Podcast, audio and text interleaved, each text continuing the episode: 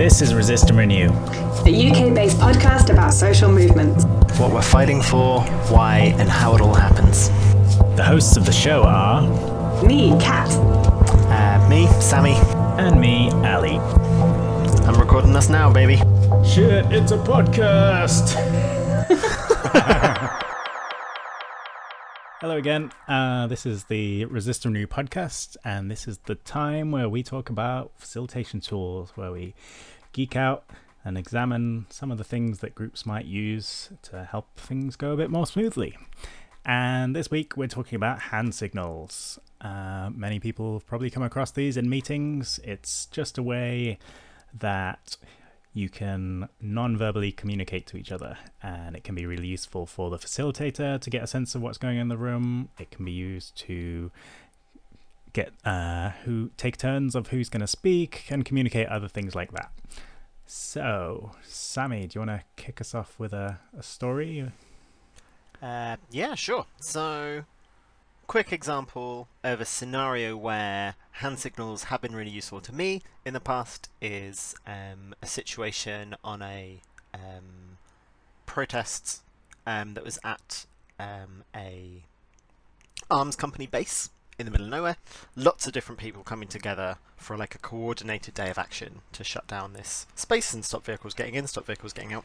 Um, a lot of people who hadn't interacted before, all doing um, their own actions separately, but trying to make sure they all threaded together into a good plan and blockade. So what that meant was a lot of quite quick fire coordination with a lot of people that you've literally never met before in your life. Uh, you have no idea what their plans are. You don't really know what you're going to be trying to coordinate together, but you may be trying to talk about how you can collaboratively and effectively block a road and things like that.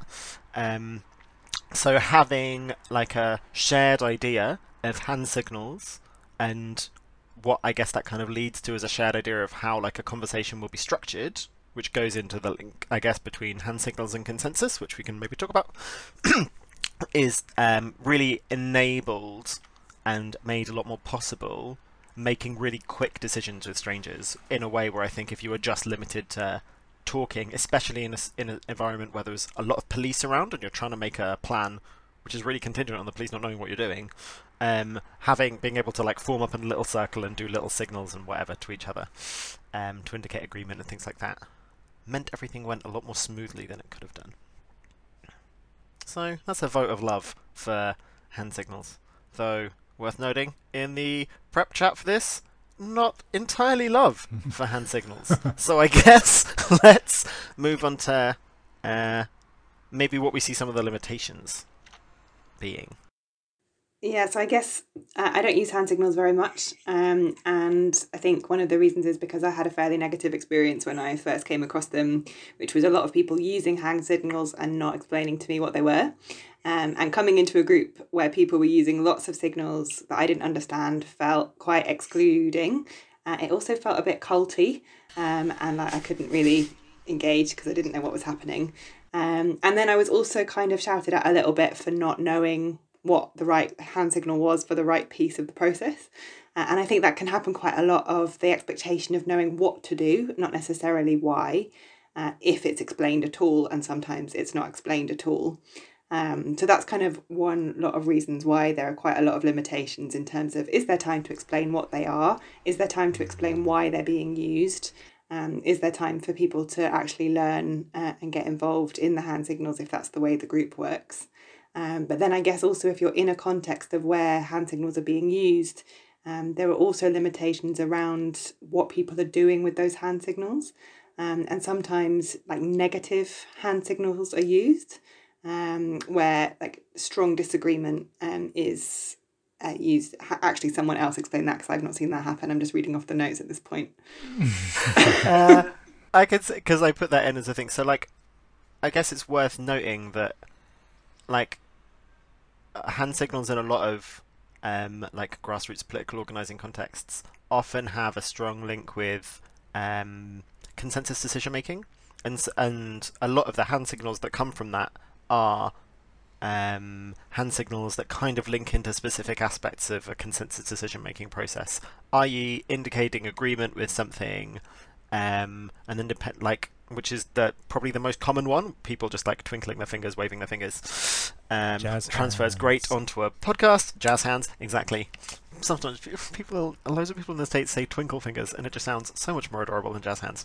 Um, but I think, and there's a like a kind of a lot of complexity that can go into that in terms of like loads of different hand signals for loads of different stuff, which kind of links into the problem Kat was talking about in terms of cognitive load. I guess like there's just a lot to remember and to get to the point where people then have to put up big posters. I've seen at like protest camps before, big posters explaining what all the hand signals are. Which I'd say, if you're using that many hand signals, maybe the process is too confusing. I don't know. Um, but I think that there's a thing which I've seen happen in spaces where things aren't really operating by, at least aren't operating by formal consensus, let's say, uh, though maybe people would describe what they're doing as consensus decision making, a conversation for another time, is that there there are there are hand signals that people will use which were kind of I I would guess intentionally never really included in the initial set of hand signals. For example, signals to indicate disagreement with something. Because um, what that can mean is if somebody says something and people start like, so one I've seen in a few spaces is people kind of like twinkling their fingers, jazz handsing their fingers, but with their hands pointing down, um, to be like, no, uh, which is a very bracing thing to happen when you start talking and people just start disagreeing with you mid chat. Very definitely throws you off. Maybe is the kind of thing that can work fine in a group of people that already know each other quite well, but in a more open space, which is the, generally the context I've seen them used, I think it's a thing that's really jarring for the people that it's happening to.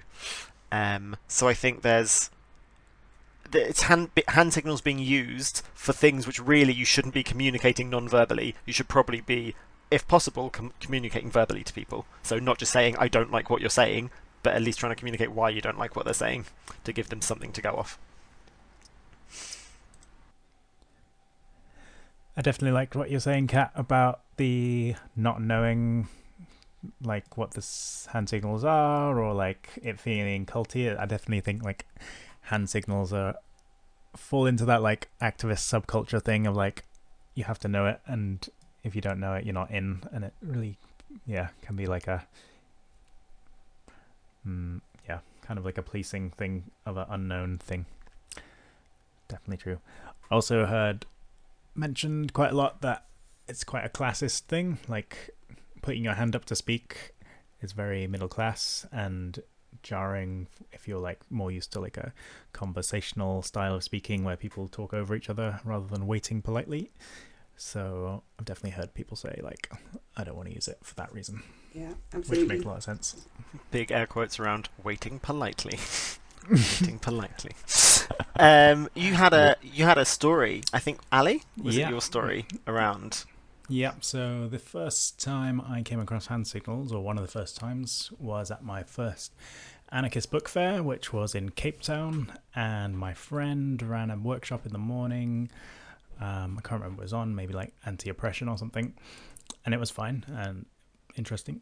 Um, but at the end of it, this big guy, surfer looking guy, uh, kind of stood up and said, like, oh, this was really bad. Like, really poorly facilitated. I'm really not happy. And I've been to all these camps like Occupy in the States, and if like we should be using all these hand signals. So anybody who wants to learn how to do a meeting properly, come and meet me outside and I'll talk you through it. And thankfully, no one really went to meet him, um, which is funny because he's being a bit of an idiot. But what I think it kind of illustrates is this idea of like using all the hand signals all the time and yeah, not really knowing why. So I think I think that was like a interesting example. A real fetishizing of hand signals. Yeah, when it was just a chat. Mm. So like, if any hand signal was required, it was just like put your hand up to speak, mm. and that was totally fine. Mm. Yeah, and I think in that like what not why thing, the thing which I have seen happen a lot which again goes back to I guess where consensus comes from is there's I've seen a lot of meetings where people will present hand signals at the start in an open meeting context. So they'll just basically say, so if you want to do this, do this. If you want to do this, do that. If you want to do this, do that. If you want to express agreement, twinkle your fingers, raise your hands. If you want to ask a technical point, then make a T with your hands and blah blah blah. But they won't say why you'd do that. They won't say what a technical point is or they'll maybe Mhm. give a v like the classic example of like, oh, I think the Yeah. building's on fire or whatever. like, but I think it's often, and this isn't just a thing around hand signals, but things being presented in a way that doesn't really give you any more expl- explanation as to why you'd be doing the thing. Yeah. Mhm. So not missing out the bit that's like, we do this so that you can signal agreement with people without having to just put your hand up and say like, I also agree. Cool, thanks. You know, like the the reason that they're beneficial is often not brought in. Yeah, and I think that's when I've seen them be used most powerfully is when they come, they are brought in because the group needs something. Um, so we were in a, a, a large group trying to work out a decision, um, and it was just really helpful to know who in the room vaguely agreed with what was being proposed.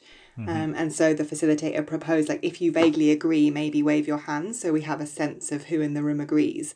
And it's like, oh, this is practically useful right now rather than a thing that we must do always. Um, and it came out of that need, which I think just made it a lot easier for the group to engage with. Um, and Ali, you had another one about language. Don't know if you want to share that. Yeah, like a good time I've seen it um, being used is like when there's been like international camps or even just in a space where everyone's first language is not English, and sometimes people put a put their finger in that L symbol, which Mm. just lets people know that You're a loser. people are speaking. You're a loser. no, it means you're speaking too fast or you're using language which is too jargony or too complicated and not communicating well to everybody. So, asking people to think about their language and simplify it is really helpful. So I guess it's going like kind of maybe linking into those, some of those other conversations around like the ways in which they're productive is ways in which you can like um, express something that's either like a request for support or an agreement. So like you're kind of expressing things that are more kind of like value positive or value neutral rather than things which are more value negative. So like there's ones uh, people use around like language slowing down is like a request that's quite often in those kind of spaces. Things for clarification and stuff like that, which means that you can, in the language, some people use a facilitation like jump the stack for things that mean until your requirement is met around something being clarified, you won't be able to follow the conversation. You won't know what's been talked about. So, like, being able to make a quick signal to say, like, could you just explain what that word means, or can you just say where that place is, or whatever, will just Mhm. really facilitate your ability to co- continue being part and like joining in with the discussion. Great. So, what are our top takeaways on hand signals? Beef, beef, beef. Top takeaways: uh, knowing why you want to use them and being really clear on like what they're for and keeping it kind of simple and making sure that if you are using them, explain them in a way that isn't just like this is a direct response, not, uh, but Mhm. actually say like if you want to just c- quickly clarify something or you want to like give a quick factual disagreement to that like or factual update then do this rather Mhm. than getting all cliquey about it Hmm. I'd have maybe quite a similar one, which is around like being really clear on situations where you think they could be useful that are like relevant and useful for the people that you're explaining them to. And I guess also that can involve an explanation of like when they're not useful. Like people misuse this to do this. People use this productively to do that. To help people like know where they're coming from. Yeah, absolutely. And just one other thing, I guess, which is that often hand signals come in uh, around process. Um, so they're often used in order to help the process of a conversation go in a certain way. Um, and I guess for me, there's also something around affirmation that can be really useful in, in hand signals as well. So if you're in a group and maybe there are less confident people speaking, speaking into silence can be really intimidating. But actually, if you are being met with people waving their hands at you or smiling at you, um, that can help a lot. Um, so there's also like relational stuff that can be really good about hand signals. It doesn't just have to be in the process box. Few things better than the feeling of being in one of those big groups with loads of strangers and saying something, and then you see people waving their hands, and you're like, "Yes, I'm accepted." Right. Love it. Hand it. signals done Hand signals. Woo. Love it.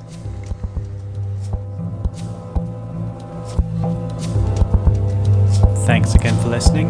As always, you can find us on all social media platforms and our website, resistrenew.com. Thanks to Klaus for letting us use this song Nef for our intro and outro. And see you next time.